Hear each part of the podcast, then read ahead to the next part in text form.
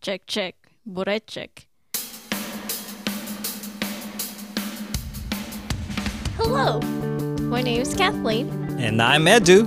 and this is Film the Film, a podcast where we talk about Filipino movies from then till now, from timeless classics to timeless corrects. This week we'll be talking about Alyx Arumpac's Aswang, a 2019 documentary about the drug war by President Duterte in the Philippines. Yes, mm-hmm. It is only an hour and a half, an hour and- Less. It's an hour and 24 minutes. Yes. And that's with the credits. and yet it is one of the movies that I have the most notes on. Yeah, it's pretty in- it's a pretty intense movie just cuz like it's a documentary, it's based on real things that affect us in some ways as Filipinos. Well, yeah, You know. definitely. And it's really, I would say that this documentary is showing us what Mhm. is happening rather than really like, I don't know, like, I, I think it, it does tell a narrative. And yet, Mhm. for the most part, I also think like it's, it's really like illustrative and it's up to you as the Yeah. viewer to kind of take away what you can take away from it. Yeah. Yeah. I mean, essentially, we're, we are flies on the wall. Yeah. It's, it, it's that kind of documentary wherein, yeah, it doesn't really, you know, explain too much about certain things. I mean, yeah, it does give give like certain background on like what the drug war is and who the president is and you know what's happening, but for the most part, it just you know just shows us what's happening Yeah. and then it's yeah as you as you said it it's up to us to come up with like okay how do we feel about it what do we take away from it Yes. And so, that being said, everything that we're going to be talking about in this podcast are mine and Edu's views on this documentary. So, obviously, mm-hmm. we recommend you go watch it and come up with your own thoughts and opinions. yeah definitely but before that before we get into all- the feels all the sadness because it's it's a really sad documentary i mean for me and for yes. for you it as is well Very, I would say, watch it knowing that you will see a lot of deaths. yeah it's it's Trigger warning. it's definitely a trigger warning kind of movie so if you are not up for seeing a lot of death reality. we, know. we're like you know not not just like movie deaths but like actual deaths uh it's not for the yeah. not for the faint hearted. definitely definitely so before we get into that we're gonna talk about some light things Yeah, before we get into all the depressing things, we just wanted to lighten things up. And so yeah I came up with the question of Mhm. what is bringing us joy today? ooh what's bringing us joy Yes. today Edu, Um, what is bringing you joy today? oh today well seeing your new haircut is Ooh. one of those things Thanks. yeah I do like my haircut. It is also bringing me joy. Mm-hmm. Um, I'm trying to think. I guess like you know, uh, work today was pretty good. It was a pretty good day. It's sunny outside. It's feeling a little bit more like summer. Yeah, definitely. it's it's, gonna be warmer tomorrow, like 15 degrees warmer. Wow. Yeah. Wait. 15 degrees, Degrees. warmer than it was today? Yes. What? It's gonna be 77 degrees tomorrow Oh my god. at the highs, at least. Yeah. Wow. Yeah. Well, it is summer. mm-hmm. It's not summer yet. No, Mm. but I mean, Yeah. the- yeah, I get what you're saying though. feels like summer. Yeah. And other than that, um, yeah, you know, just life in general is bringing me joy, I guess. That's great. No? Yeah. And, you know, just being here, hanging out with you, Oh, doing this podcast. thanks. Yeah, Yeah. this podcast definitely is bringing me joy. This is really great that we are getting to talk about Mm-hmm. this documentary and all these different movies that I haven't seen before. Yeah. It's it's very fun. Yeah. Yeah. How about you? What's bringing you joy? Yes. I already know what to talk about. And you already know what I'm going to be talking about. Yep. This past week, Lil Nas X, Mm-hmm. little, little, Lil can't- I Lil cannot. Nas X released a new single slash and music video that that goes along with this with this single. It is called Montero. Call me by your name. Yeah. And it is a banger. Yep, it's a great song.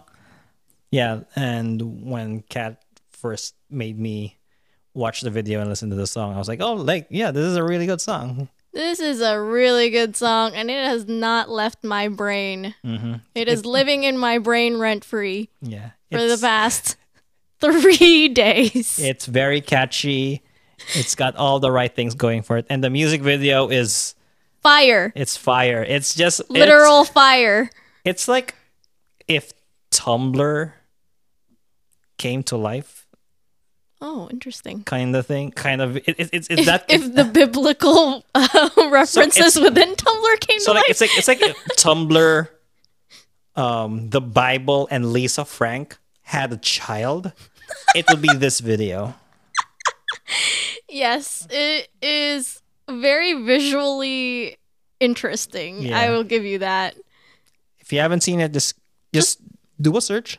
Lil Nas X Montero, call me by your name. If you haven't seen it, where have you been?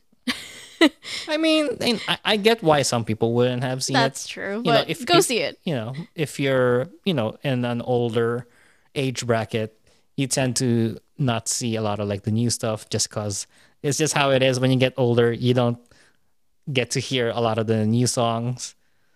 And so you get into that whole like get off my lawn kind of thing. But yeah, this song is like really good. So if you're you're not the type to go out and look for songs and you just you just want recommendations, I would recommend this song. It's, really good. You know what's bringing me even more joy What's up? than this song? Mhm. All the memes that the Oh. internet has come up with That is true. regarding this song yeah, and this video. yeah. I love that Lil Nas was like, "Oh, I swear to God, if I don't get connected to some Illuminati conspiracy theory bullshit, I'm I'm I'm rioting because I worked hard for this video." Yeah. I think, you know, twerking on Satan kind of puts you at a you know, a very interesting position to be either made fun of or yeah, criticized, but you know, exactly. either way, it's controversial and it's great. hmm It's getting people talking. Yeah, that's true. I mean, the thing is, like, I well, I don't find it controversial. I'm sure there are people there who would be, but when I was, I was like, oh yeah, this is pretty cool. It's pretty, and that part about where he was twerking Satan, that I actually found kind of funny. It is really funny. Like, like, oh, like yeah, All right, he's just gonna twerk on Satan. That's great. Also, gonna sing about cocaine and drinking with your friends as are you the sure main. it's not? Are you sure it's not jerking with your friends? I no, No, okay, no. Only only weird people do that. jerking with your friends. Don't do that. Yeah, uh, don't do that. I know a lot of you boys in high school do that. Don't do that. It's weird. Because Yeah. like down the line when you grow up, you're gonna have to explain that story to your other friends and like why you did that, and it's gonna be weird, and you don't you do not want to have that conversation. And before you even say it, no, I did not do that. I just know a lot of people who did. And when they were telling me that story, I was like, dude, what the fuck? I don't know how we got to jerking with your friends, but now you know. Little Nas X. That's how. All right. All right. I guess we should just get into this movie, huh? We should. Ah, it's going to be so depressing. So brace yourself if you're Yeah. listening to this. All right. Th- th- this is your uh, warning. If you do not want to feel sad, feel free to, I guess, move on to our next episode. Yeah, our next episode is going to be so much lighter than this. It's an actual, it's a comedy, it's a horror comedy, and it's going to be so great. This one, though, I will say, even though it is sad, it is necessary Yeah, to talk about. Exactly. Yeah, and that's why we're doing it. Yes, exactly. And so, yeah. Um, do you want to kind of give a little bit more context as to, you know, like, I would say Duterte and the drug war in general in the Philippines? I feel like Yeah. you might be a little, you might be able to explain this a little bit better than I can. Okay, sure. So, um, okay, President Duterte was elected 2016, same year that Trump was elected. So this was around the time where a lot of strong men were being elected into positions of power. So it wasn't just in- Quote unquote strong, yeah, quote unquote strong men. You know, more Uh, like fascist men. Yeah, so a lot of them were being elected into positions of power or were being elevated in some way, shape, or form. And that's how we we got like four years of Trump, and we're still under the presidency of Duterte. But anyway, yeah. So 2016, Duterte was elected as president. So his campaign promise was that he would fight a war against drugs. And prior to that, President Duterte was known as mayor of Davao City, and there were these things called Duterte death squads. And so these death squads would go around, yeah, basically like vigil- vigilantes killing criminals, mostly drug pushers, drug users. It was like very violent. But then like that sort of thing appealed to people because like, oh yeah, he's taking drugs seriously because he's killing all the drug addicts, killing all the drug users and so and killing all the drug pushers as well and so yeah that that appealed to a lot of people and they, and just this, this idea of discipline quote unquote so Why, in particular, do you think that at this time that a war on drugs policy resonated with a lot of people? mm, i think there's this whole idea that a lot of the the root of the crime in the philippines is because of drugs specifically shabu and you know like Shabu, shabu is is- crystal meth Yeah. Yeah, and so that uh, you know that narrative has been pushed around a lot, and like a lot more so in like in the years leading up to Duterte. And the thing is, though, is that with the war on drugs, the reason Duterte pushed for that was because that's what that's what he was known for in Davao. So now that Duterte is president, right? Like in 2016, he was elected.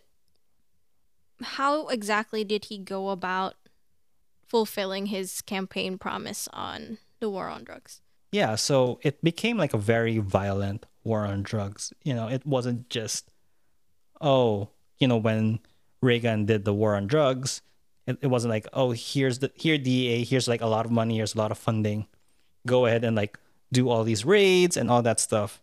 It was more about like empowering like not just police officers, but even like people who may or may not even be cops. He would be telling them oh, if you see a drug drug user, don't you know if you want to shoot them, don't even like think twice to shoot them. I'll take care of it, kind of thing. Basically, gave them like, you know, like full access to their firearms, just like, just shoot. Immunity. Yeah, basically, it's like think of it as like qualified immunity, but even like more than that kind of thing. Yeah. You know, I guess one of the things that was in this documentary, and I don't know if we should talk about this now or I'll just bring it up now. Yeah. Um, it sounds to me like even though Duterte said all these things, it's not like about, you know, feel free to kill a drug user or report them if you, you know, know of one. It's not like it doesn't sound like the government supports this, even though the president does. mm, Or like maybe the government is like the administration is like trying to kind of separate themselves because they were just like getting a lot of bad press for Yeah. sure but you know, for the most part, they were, you know, like a lot of them like were kind of buying into it. Like are these people who were siding with the president. So that's one. And a lot, some people who, you know, spoke up were actually sent, uh, sent to jail. like, so like uh, Senator Leila de, de Lima, who was the former head of the Commission on Human Rights, she was accused of selling drugs. I think she was connected to like some sort of like drug ring. And so she was sent to jail and like there was no like proof or anything like that. It was like a sham of a court case kind of thing. And it was and it's all like I would recommend like people look it up because like there's even a sex tape involved. And so it was kind of fucked up. And yeah, and so in a lot of ways, so the, the drug war no that that's on on the face that's on one level that's what it is like you know it's like a way to like show strength show power to oppress. And it was also a way of showing to uh, his political rivals that hey don't fuck with me because i can do you know i can just like make you disappear yeah I, I can i can get you killed and then i can just chalk it up to oh, it was part of the drug war kind of thing. And so that's really like for me that's really the reason for the drug war. It wasn't so much to uh, kill all the drug users kind of thing. It's to impose fear. Yes. Onto onto the populace onto the population. So Yeah. No, I agree with that for sure. And I would say that this documentary does touch upon that definitely yeah. aspect of fear. Mm-hmm. We can kind of transition to talking about the documentary. The documentary, yeah, because I think we're we're starting to get there. Um, I would say maybe we should do like a the structure of the documentary first, and then kind of yeah talk about it. Yeah, sure.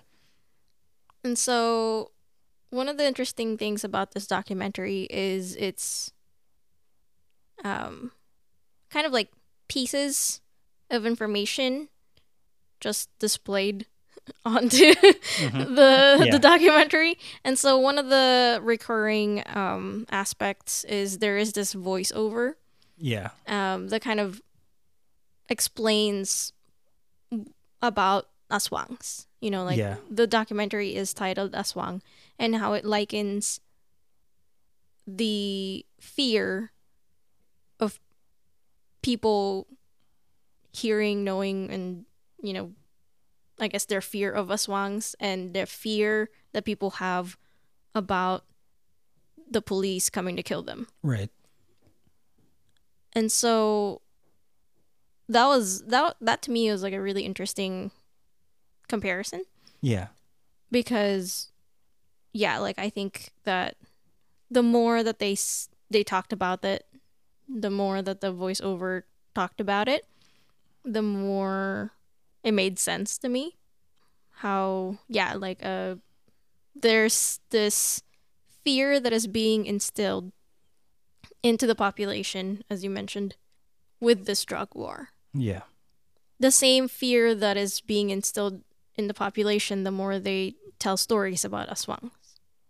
Yeah, the more fear you have around something, the more, I guess, like, people either try to not necessarily like avoid the topic, but like they lose the courage to kind of face the situation, if that makes sense. Yeah, no, totally. And so yeah, I think it's it's a really good way of talking about what's happening. Yeah. Another I guess way that they structured this documentary is there is this recurring narrative of a few specific people that they follow. Mm-hmm. And so one of the people that they follow is this at the like the one of the very first scenes, I think they established that he's kind of like a photographer slash journalist. Yeah, it's a photojournalist. Yeah. And so he goes around and just talks to people about victims of you know people who have passed away and from the drug war were killed Yeah. and um talking to the victims' families. Yeah. And so he really kind of gathers a lot of stories of how these people were killed.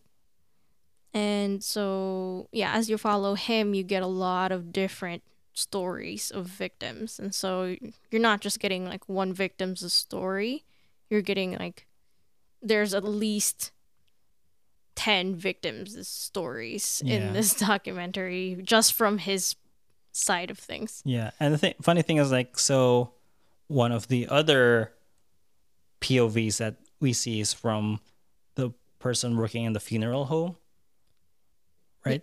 And so, how this photojournalist is able to like quickly go into the these different crime scenes, or yeah, that's what they are crime scenes. And so, how he's able to go there is by quickly go there is he actually hangs out with the person ha- working in the funeral home and then they cat they um they receive news that oh there's been another death in this area and so they go together kind of thing Yeah, Yeah. they are friends as you yeah, you kind of understand that the the other guy that they do like follow for this documentary is this um guy this older guy who works or I think he might own the funeral services um place of business. Maybe Um, more of like a manager Yeah. I mean, I don't know. It's it's the name of the funeral services is Eusebio, and he looks like he could be Eusebio. So this is why I say that they don't actually name him or the photojournalist. Like we don't Yeah. know their names, and so yeah, I think like um that is correct. Like the photojournalist and the funeral services guy do hang out, and so like a lot of like they show one of the scenes where they got a call like, oh, you know, there's been there's a body in Yeah. Barangay 46 46. Yeah. And so they both go. And yeah, so those are two of the point of views. The funeral services guy kind of has more of like the perspective or I guess he talks a little bit about like what happens to bodies that are either unclaimed, you know, like they find a body, they don't know who it is, they never identify it. What do they do at that point? um yeah and also possible like people who come to him families who come to him looking for a family member who they think might have died but are essentially missing at this point you know like nobody knows where they are and so they're looking for them at funeral homes to just get a sense of like did my cousin pop up somewhere you know? Yeah. Um yeah because there are a lot also a lot of missing people you know? Like there are a lot of dead bodies that are found but there's also on the other side of it a lot of dead bodies that are not found. Yeah. Possible they might be alive and who knows? Yeah. Um and so yeah so those two point of views and then there's a third point of view of um and this one i think is the most interesting one it's this little kid mm-hmm. whose name is Jomari. Jomari. Yeah, he's actually I think it's it's nice seeing his perspective on things because it does kind of lighten the, Yeah. the documentary a little bit. You know, he is this very like makulit. yeah he's a he's a Child. he's a he's a he's an affable Yeah, he's a little guy. personality. Yeah, he's quite the personality. I mean, like definitely, like when you take a step back and like and understand his life, it is kind of sad. yeah, But he, yeah, because of who he is as a person, it's kind of okay. I mean, it part of it is it's a reflection really of Philippine society, wherein like they make light of really dark aspects of Filipino life. Yeah, I think also as a kid, you know, like there are like obviously a lot of things that have happened in his life that is not good. You know, he was living in the streets because his mom and his dad were in prison, and there's this older kid. You it starts off with him like at a funeral for this older kid who he looked up to as like an older brother who was looking after him Yeah. in so, the streets. So uh, the the older brother was Kian de los Santos, who was actually whose death was actually like very well pub- publicized during that time because he was 17. He was not known to be affiliated with any sort of like drug use whatsoever. He was just a victim of circumstance, and so people were calling for accountability on his death. Um, but Yeah. yeah. Yeah, so Jomari is friends with Kian, and so that is how I think the interviewer, the maker of this documentary, Alyx Arumpac, like, you know, found the kid and started talking to him and realized that, you know, this kid's really interesting. And so started to kind of follow his life. Mm-hmm. And yeah, I think it's it's an interesting way of like, you know, like most of the stories in this documentary are victims. And I think it kind of frames Jomari as a victim too, but not in like a sense of like Yeah, he, nah, you know, obviously is alive and, you know, is able to kind of like cope with the cir- circumstances, but he is a victim in terms of like his mom was in jail because she was accused or she was a user, but you know, she was put in jail because of it. And Yeah. so, you know, that is like a circumstance that now he has to deal with Yeah. because he doesn't have his family around him hmm and i think it's an like an interesting way of following you know like what happens to other people who are not directly a victim of the Yeah. drug war Okay, so earlier we were talking about like you know the voiceover, which to me you know was kind of like a poem in some ways, right? And so it kind of leads me into one scene that stood out. It's one scene that stood out to me, not necessarily because it oh it's such like a like a brutal scene or anything like that. It's just more like on a on a filmmaking from a filmmaking lens, I guess. like it's uh it stood out to me. It was the scene where the men who were flagellating themselves were like walking down the street. In Catholic and like old school Catholic tradition. traditions. Uh, during Holy Week, usually, as a way to show like repentance, that sort of thing, or you know, sacrifice yourself to the Lord. Men would have like usually like whips or basically a way of striking themselves in the back as a way as a as a form of penance. If you've seen um, Da Vinci Code, uh, the movie, that's it's that's what Paul Bettany's character is doing, and like in between scenes where he's like doing penance, he's like hitting himself with like a whip of sorts, and so in this scene, instead of like an actual whip, it's more like bamboo, uh, Yeah. bamboo, uh, like like formed into like like a whip like structure, and then like they hit themselves in the back. it was definitely some sort of like a wood Yeah, a hard not hard but like a a wood type of thing that is a bunch of different it's like a bunch of pieces of wood Yeah. stuck to like a handle hmm and then all of those pieces hit your back like Yeah. multiple of them at the at the same time it's not just one stick of wood or anything like Yeah. that yeah and so and like these men were walking down the street with like wearing masks as well. Again, it's like it's like a like a, a, fo- a form of penance in some ways. So there's like five or six of them, and they're walking down the street. And the th- the reason why it stood out to me, and I, why I wanted to talk about it was basically because it like the effect was just like, I mean, I know it's not the word that I would want to use in a movie like this, but that partic- in that particular scene, that effect looked really cool, especially how so like when the those wooden things would create a sound when they whenever they would hit themselves, and all of them would do it in sync, and so in the documentary, the score during that scene was actually in time with them hitting themselves. And so it was just like a like kudos to whoever did uh, sorry i didn't catch who did the music score but it was kudos to whoever did because that particular scene like that that was really good. And and it, is- it just speaks to like the art the artistry that came into making this this documentary.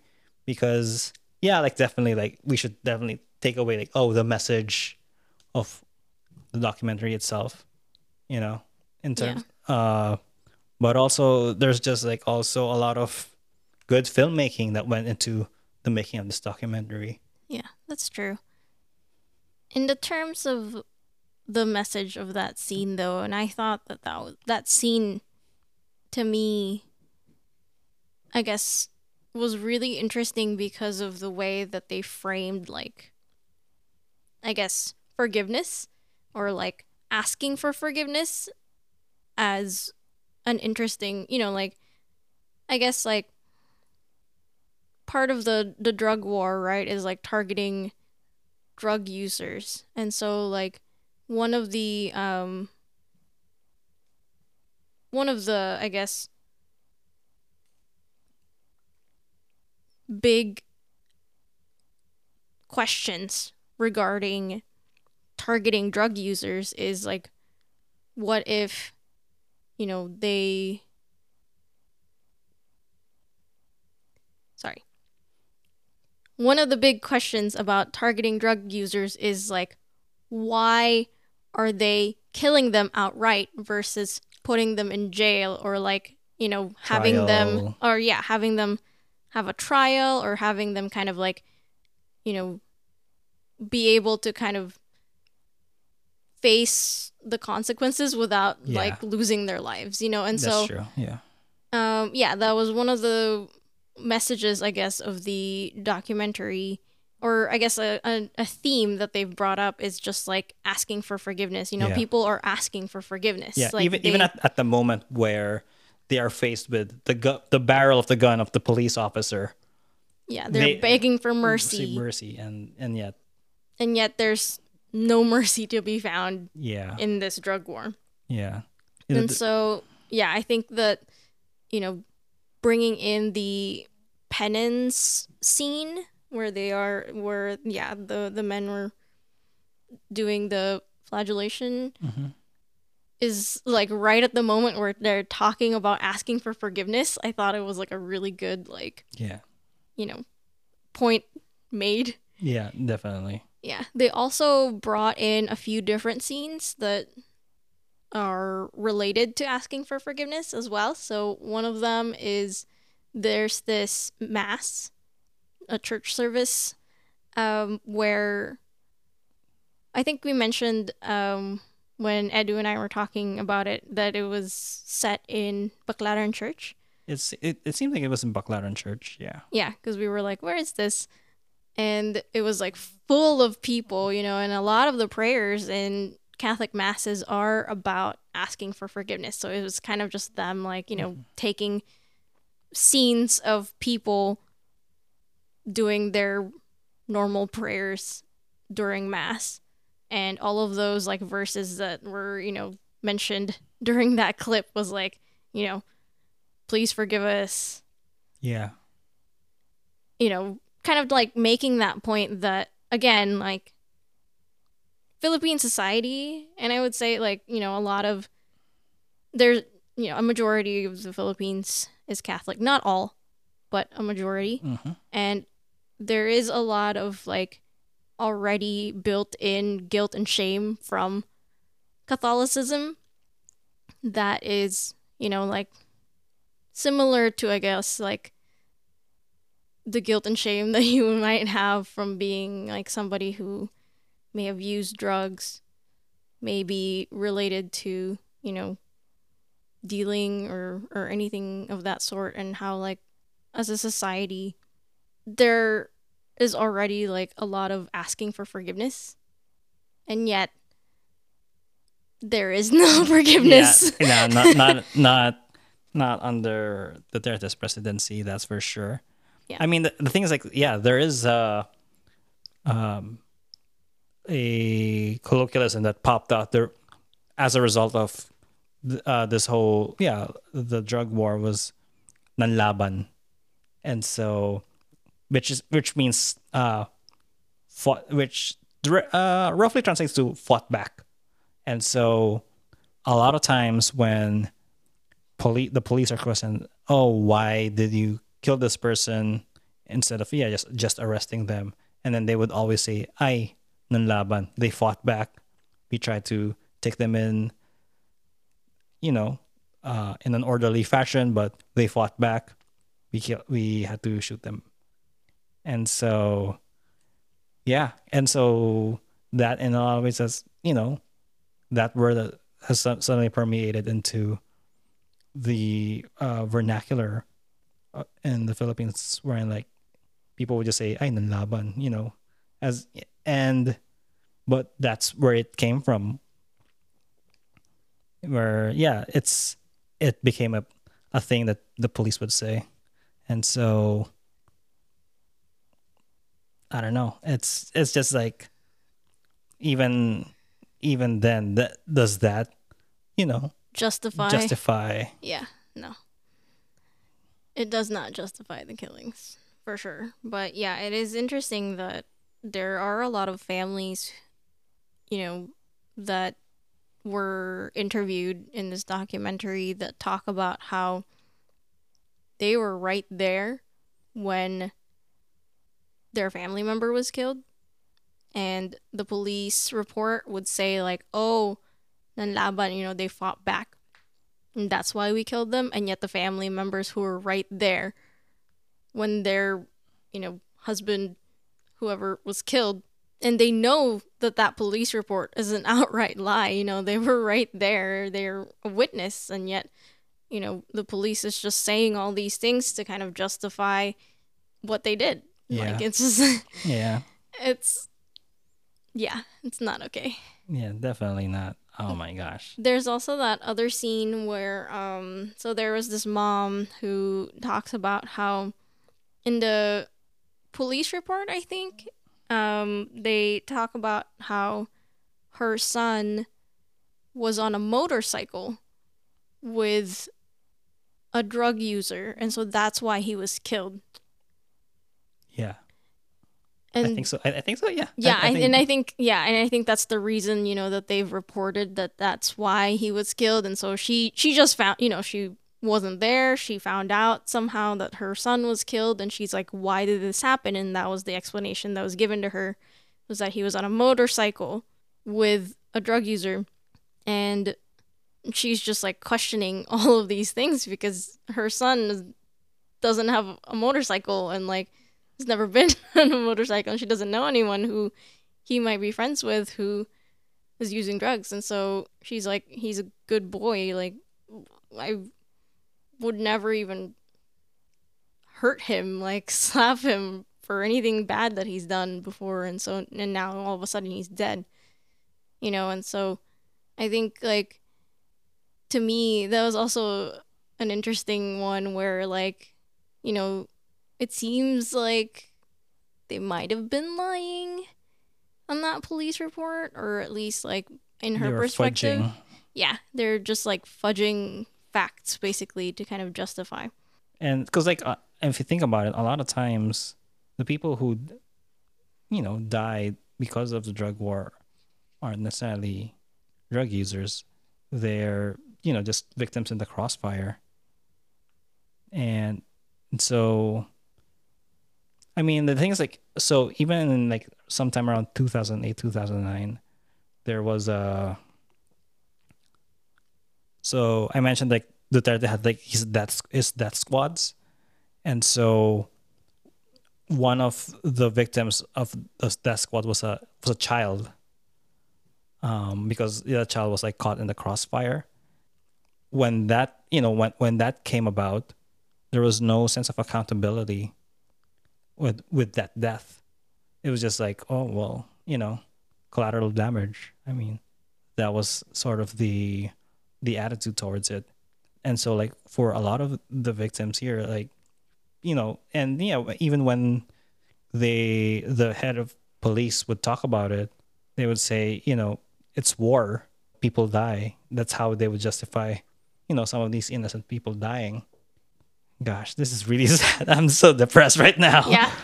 Me too. It's it's it's a lot It's you know, like I get that that's what they're saying, but it's also just like in the larger picture sense of humanity, like is that really how you want to, you know, yeah justify your actions? And the thing is, like, you know, we, you know, there's studies and studies show that drug users aren't really the people, they're not essentially criminals. They're just, they're actually just victims of their own afflictions, you know? Yeah. Because, like, uh, addiction is yeah, is its own disease. disease, and so like you know in some sense like they're not you know in control of that situation yeah, yeah one of the one of the more interesting scenes i think that kind of relates to that is this one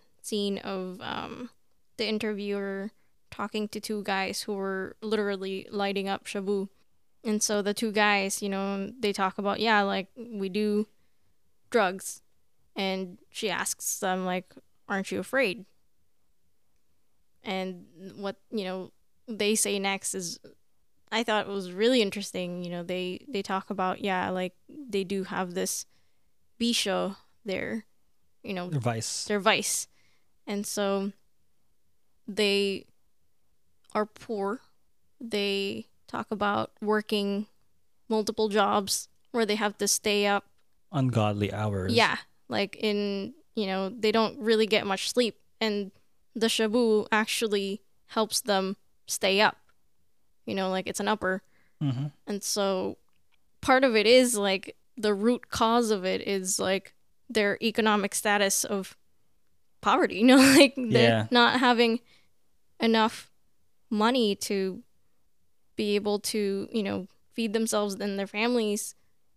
And in order to be able to work those jobs that would allow them to be able to afford to live is staying up and the shabu helps them with that. Yeah, I mean, if you think about it, it's it's you can like liken it to, let's say, a student who decides to do for for Adderall yeah to like Adderall for like a day or two just so like they can they can like go and study and do the exams and then finally you know just uh go to sleep after. yeah or an athlete doing steroids Yeah. or you know like somebody yeah like basically there is a cause you know people don't just Mm-hmm. decide they're gonna do drugs Yeah. just because you know like a lot of the times there is a reason Mm-hmm. and sometimes the reason is systemic and the fact is that there are a lot of poor people in the philippines who use drugs because they are in a situation where they might either it might help them Yeah. or like they might just addiction Yeah. as we mentioned you know like it's And- sometimes you can't stop Yeah. And let's not forget like a lot of like the things all of these things happening are happening to almost exclusively to poor people, if not exclusively to poor people. These like this uh this oppression by the by the government uh with regards to drug use because like yeah like like rich people in the Philippines, yeah, I'm pretty sure are just like smoking weed, doing cocaine, like it's nobody's business. and yet And- they're targeting shabu Yeah. specifically Yeah, because like yeah, it's you know it's it's seen as like a um a poor person's drug hmm kind of thing. I think one of the interesting things too that is related to that. There is this one interview, I guess, that happens on the radio. It's kind of just like a voiceover on top of like a scene of somebody uh, in a taxi driving. So I guess they're listening to the radio and inside of the taxi. But it was like an interview with this um, police chief, you know, who was asked why is the drug on war War on Wh- why is the war on drugs specifically targeting poor people and not rich drug lords? yeah. And then the police chief says, well, the problem is mostly with poor people, and so we're focusing there. And it's like a very narrow-minded answer Yeah. that it's it it's not even like any sort of like justification really like i was kind of expecting him to you know like make excuses and stuff and yet that was like actually a very straightforward answer it's the fact that they are profiling poor people because they know that poor people use shabu and so they're Yeah. they're just like oh you're poor you must be using Yeah. And, they, And- you know, they can't fight. They don't have the means to fight back exactly against the system. And so, Yeah, that was also one of the things that the one of the two guys who was smoking was saying is that you know like a lot of the times like yeah I think one of the quotes I wrote down here is like money is the basis for justice basically. So that what they're saying is like a lot of the poor people are getting targeted because they don't have the means. Again similar to like what we talked about in birdshot we we mentioned this in a previous episode but you know like the people who are poor end up being the ones who are jailed or killed because they don't have the money to pay police off in order to live or be left alone and so that's the reality of it is that you know justice is bought off yeah. I mean, it's not just justice, but just like even life. And yeah, you know. So I was talking to my mom earlier. And so, yeah, at the time of this recording, COVID cases are like spiking. They're rising in the Philippines right now. Like the hospital beds are full.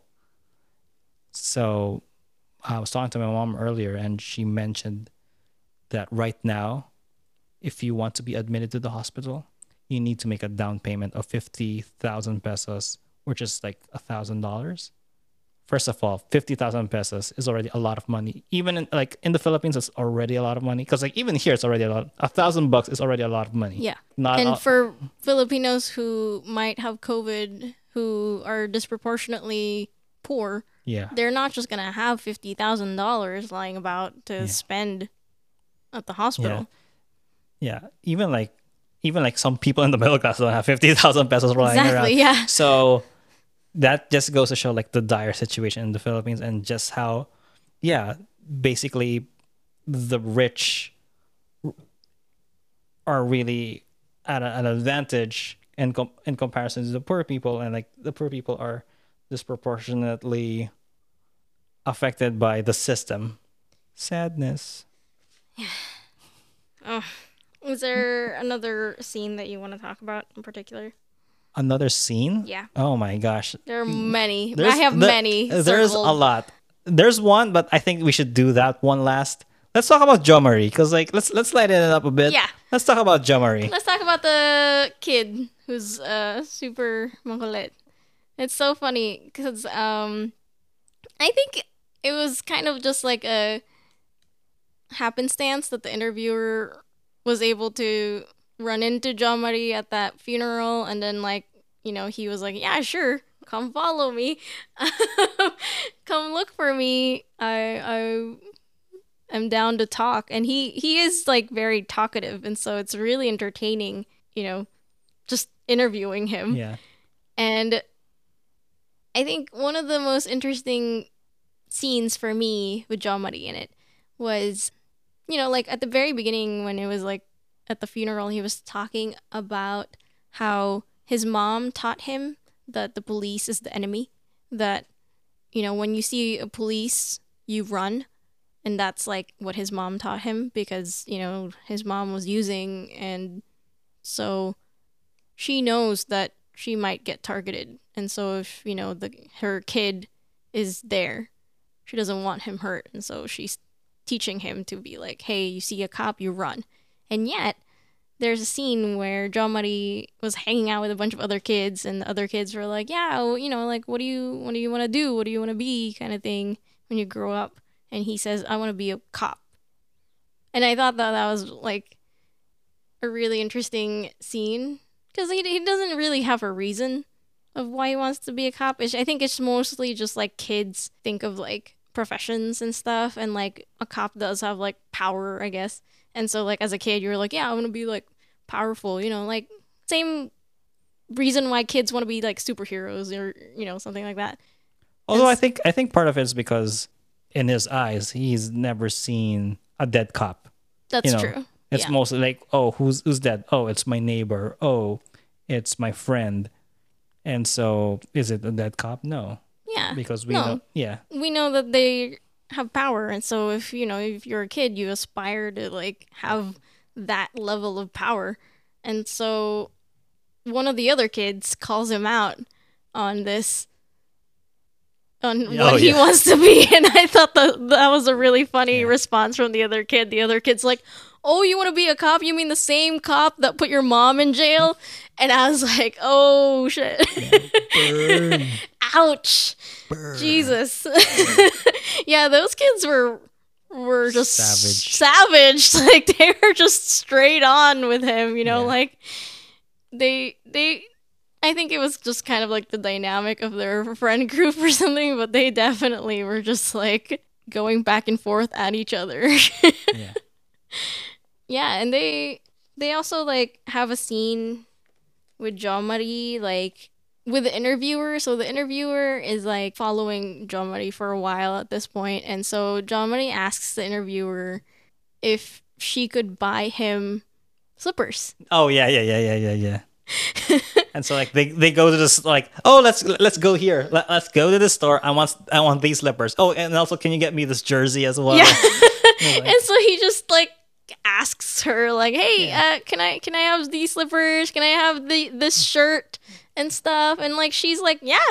Okay, yeah, and so she buys him this like jersey and stuff, and so he, um, you know, like you get you get the sense he starts talking about um his mom who's in jail, as we know, about going to visit her, and so he's like really excited to get the jersey because he's like, yeah, I'm gonna I'm gonna wear this on visitation day. I'm gonna look good. I'm gonna clean up because you know he is he's he was living in the streets, and so he was a little bit madungis yeah. like a little bit dirty looking and so he was like yeah i'm gonna go you know take a bath or something um, and then oh the this there's a scene where like it's literally like just like outside of the building it says like there's like a sign that says like bawal maligo dito. It's, it means like don't shower here.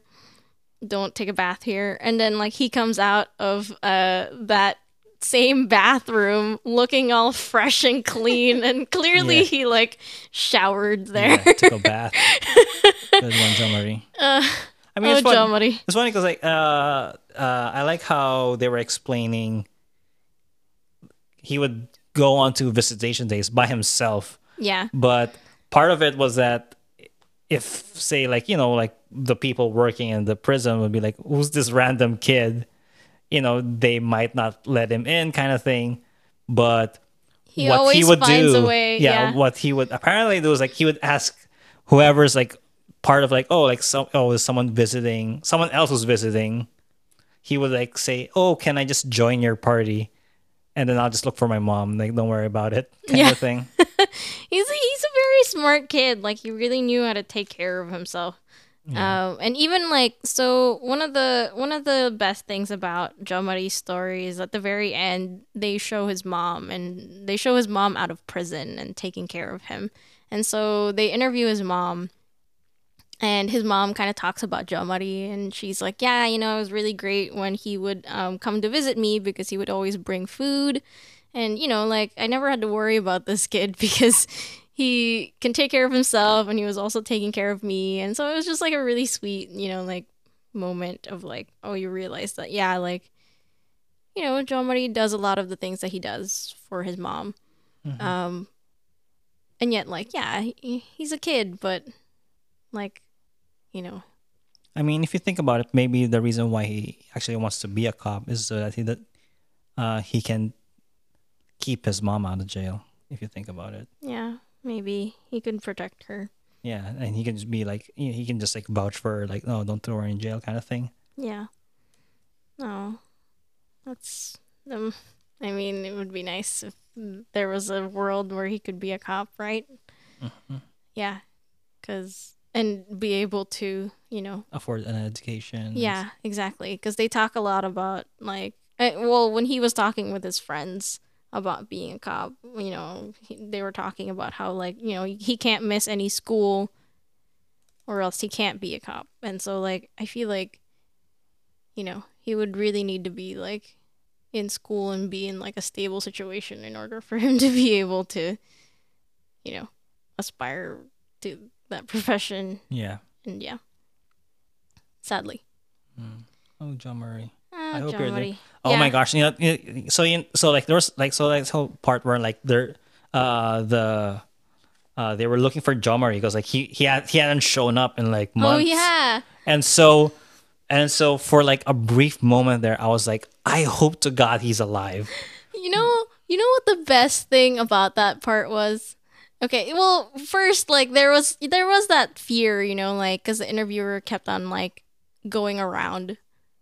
Yeah, like she was looking for him and the old neighborhood where he was at and then like, you know, people would direct her towards like, "Oh, we think he's over here." And then, you know, she would ask other people in that location where if they know Jomari, if they've seen him, and then those people would point her in another direction where, where until eventually she did find him. And so I thought that the best part of that was the fact that he knew so many people. This kid is like pretty fucking famous on the streets for some reason. And like you know, like the the funny thing is like yeah, like like and you know, like it is funny because he is very memorable because he is so like he's such a personality that you know people are like oh yeah that kid that kid who's like super makulit right mm-hmm. i remember him. But the other part too is like you realize that people on the street kind of end up taking care of each other. Oh yeah. you know like like i think yeah like a lot she asked a lot of people about Jomari and the fact is like yeah like they end up kind of like keeping an eye out for each other keeping an eye out of who's in the streets in this neighborhood that they're in because like at the end of the day like that's all you have sometimes you know like and if and if you're alone in the streets you kind of like end up turning to you know like the people around you Yeah. and so i thought that that was actually really also a little bit of a heartwarming thing Yeah. that everybody remembered who he is and was able to kind of like even though he wasn't in the neighborhood anymore or able to like keep track and be like oh yeah we think he's over there he usually spends time you know like visiting his mom and stuff yeah yeah and i'm glad that the interviewer eventually found him and Yeah. that he was with his mom Yeah. that was nice. The last thing that I want to bring up, the last scene that I think is definitely worth Yeah. talking about, So wait, wait. is the one of the most depressing ones. yeah. Now here's the thing. Um, do we want to talk about it, or do we want to just like vaguely suggest it and then have the listeners look it up? Because God, it is depressing, God it is awful. and it's one Well, I want to talk a little bit about it, okay. but maybe, you know, the if you're listening to this, I think you should also look it up. Yeah, I would highly encourage because like I I did know about this like when the news came out, and I had not heard about this before, it was and it, it was so fucked up. Like it was like is oh. shocking. and um and I mean like if you watch the if if you're listening to this and you've if you haven't seen the documentary, Just watch it. you just go watch it and and you will know the scene that we're talking about and then you can come back to this point in the podcast and then you will know the scene that we're talking about because holy fuck it is messed up Yeah. So, yeah, it starts off with a woman and who kind of talks about like how she ended up in this like pseudo kidnapping slash jail situation. So she doesn't show her face. Part of it is because this whole mess is so fucked up. I don't Yeah, think she it- wa- it- she really it- wanted to talk about it it. is uh it is a real like human rights violation Yeah. so yeah, so she talks about how there was this jail, um, and she kind of draws it out. wait here's the thing jail in quotation marks Yeah. L- let, let me be let, let me be clear on that jail in quotation marks okay Yeah, she- continue She draws it on a, you know, notepad, kind of thing, because the interviewer was asking like, you know, how was it set up in there?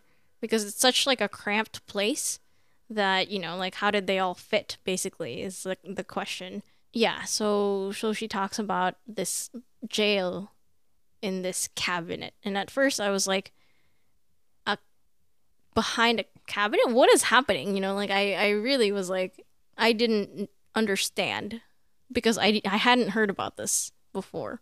The scene jumps to this like media frenzy, which is like you know you realize when they found out about this cabinet jail, it became like top news in the Philippines um, because of how fucked up it is basically. So there's this guy who like goes up to like a bookshelf, and he like shoves the bookshelf out of the way and then all of a sudden inside there's like all of these people in like a hidden basically it's like a hidden doorway yeah. to like a very cramped hmm like pseudo jail. As- yeah oh uh, just to give you an idea this this bookshelf this cabinet is not even like a wide bookshelf. It's so think of a standard door. Think now the the shelf is like half of that door. Yeah. That's how that's how big that's how cramped it is. That's how because like um the opening that's pretty much like all the space that the people have in that yeah in that space yeah and so it just goes deeper in there but it's the same width it's Mhm. not like so yeah the doorway is the width that it is and then like it just keeps going deeper into that area and then they put up like some sort of bars i guess in order to like house like or separate the men and the women who were being jailed there and apparently there were like at least about 30 people who have come in and out at least in that area. And at one point i think there were 30 people in there yeah. at most. And so in order like think about it.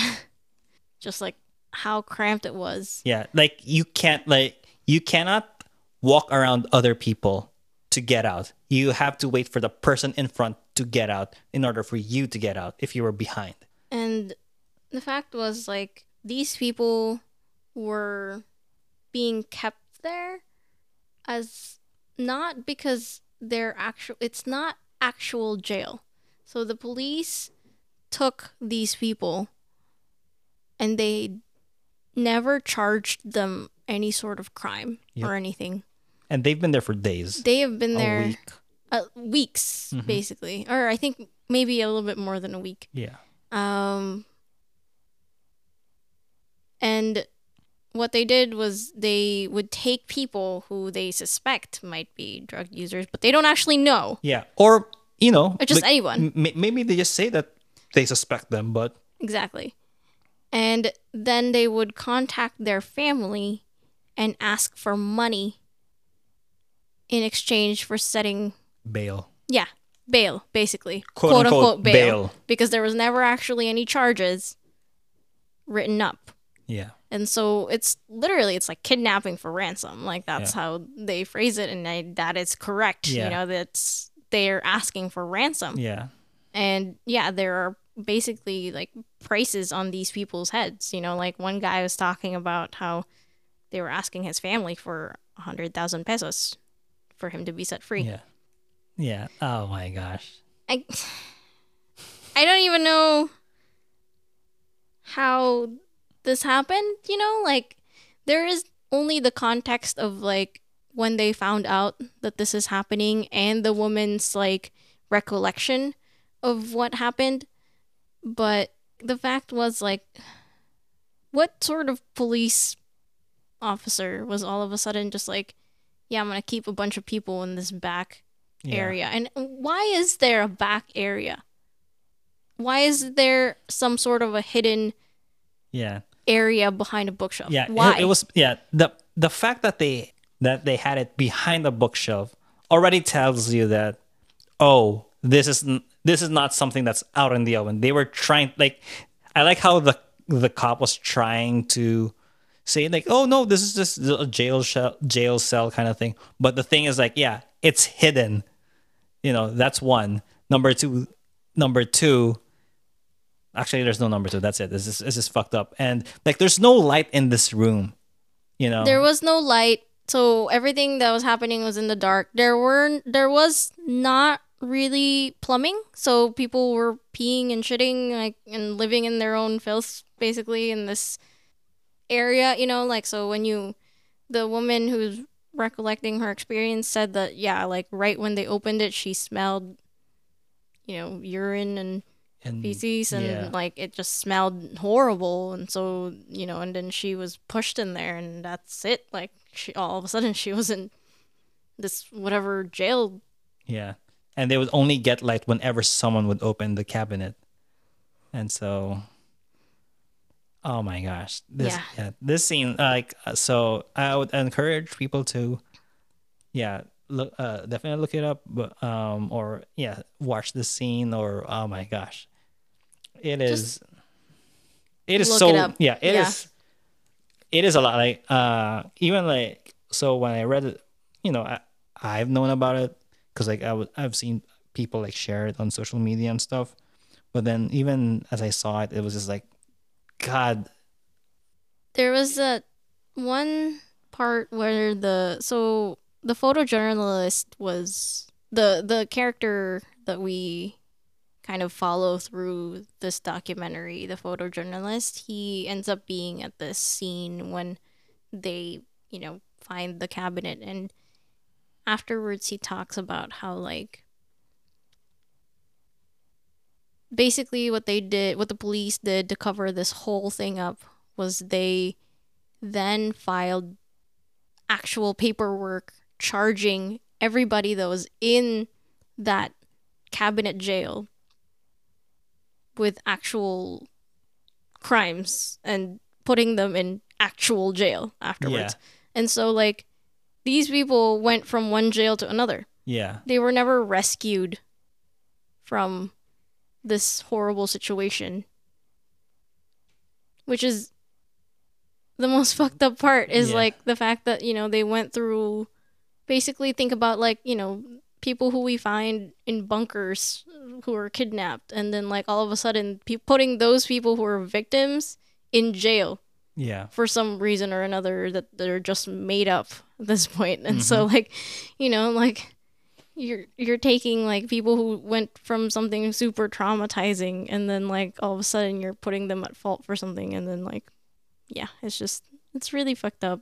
That that one that part was what really like brought it to head, you know, like knowing that these people didn't even get any sort of justice yeah. for being in that horrible situation Well, the police was all of a sudden just like, yeah, yeah, you know, these are prisoners.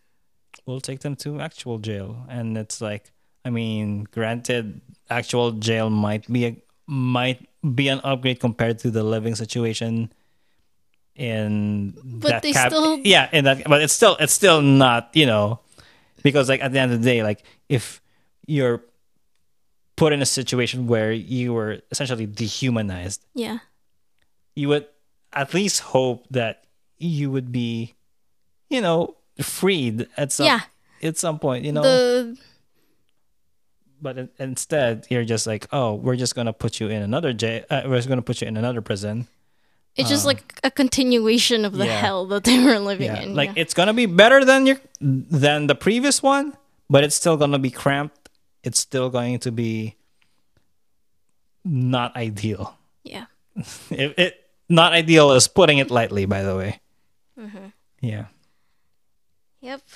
Well, that yeah, and that was kind of like the end of the documentary, you know, like that was one of the last things that they featured and it, it yeah, it really does come to head at that point where you're like, wow, Like this is so Yeah. fucked up. Um, and like you know everything leading up with that to that was already fucked up, and this is like the most fucked up thing I've ever heard of. And so Exactly. that's yeah. Oof. Yeah. Yeah. It's not okay. Anyway, Um, we told you this was gonna be depressing. yeah. Any final thoughts? I think what the message of this story is is that you know we shouldn't just be like killing people Yeah. who have done something wrong, like use drugs or Mm-hmm. like put them throw them away in prison because then Yeah. like yeah there are the victims of that but there's also like the indirect victims of that you know the family members who then have to deal with losing their loved ones and and just in general this sense of fear that is now being like brought on by this system that is Mhm.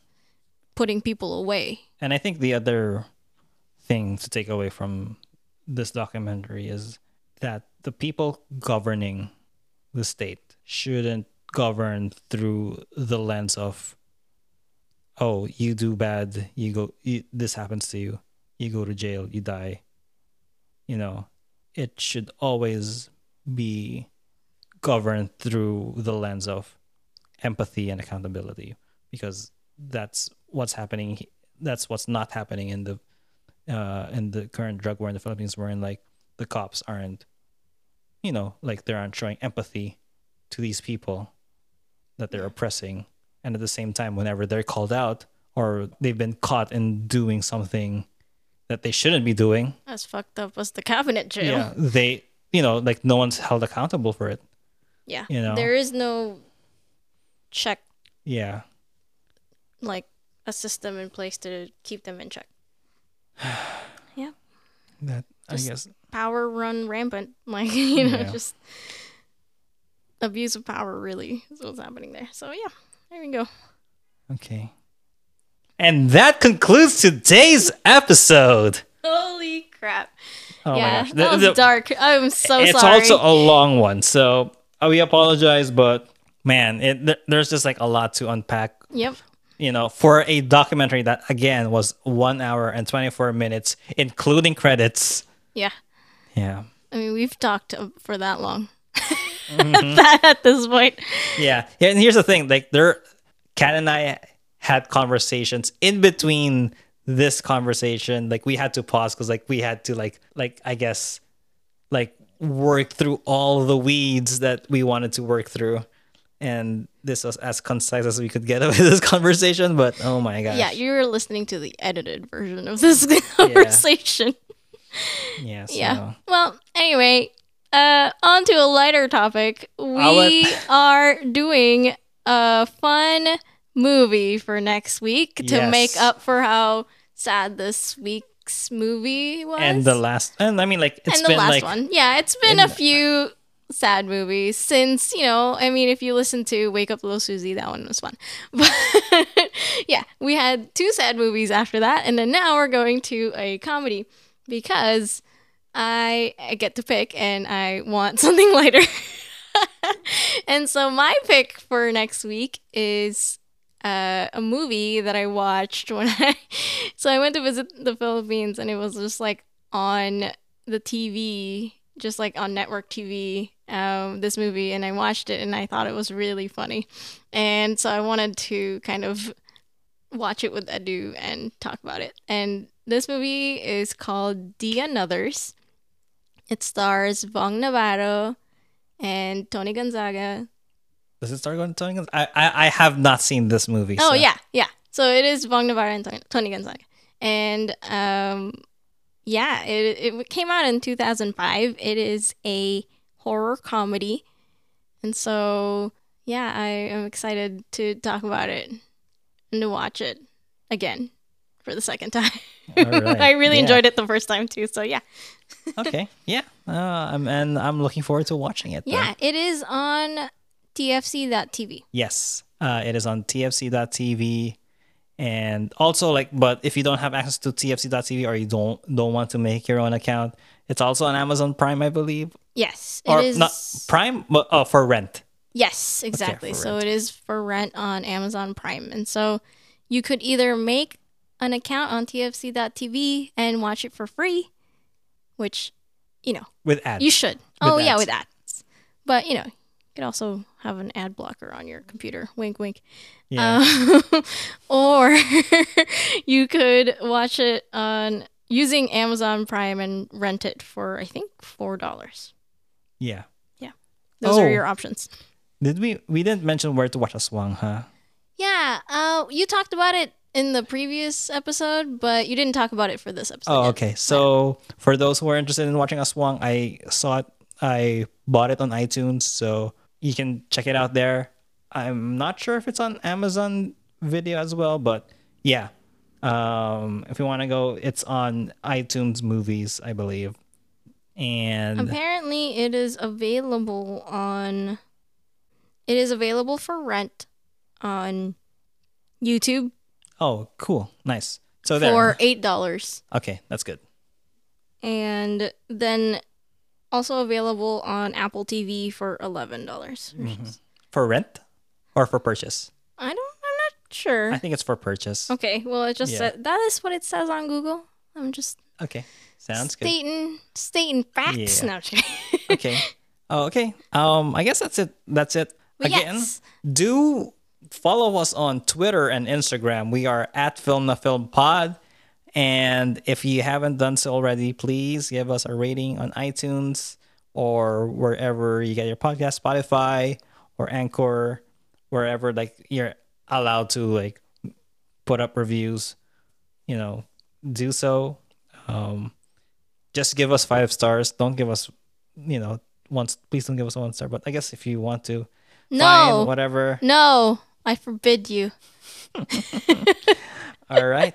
and I guess that's it for today's episode of Film the Film. Uh, we will catch you next week for The Anothers. So, till then, bye bye.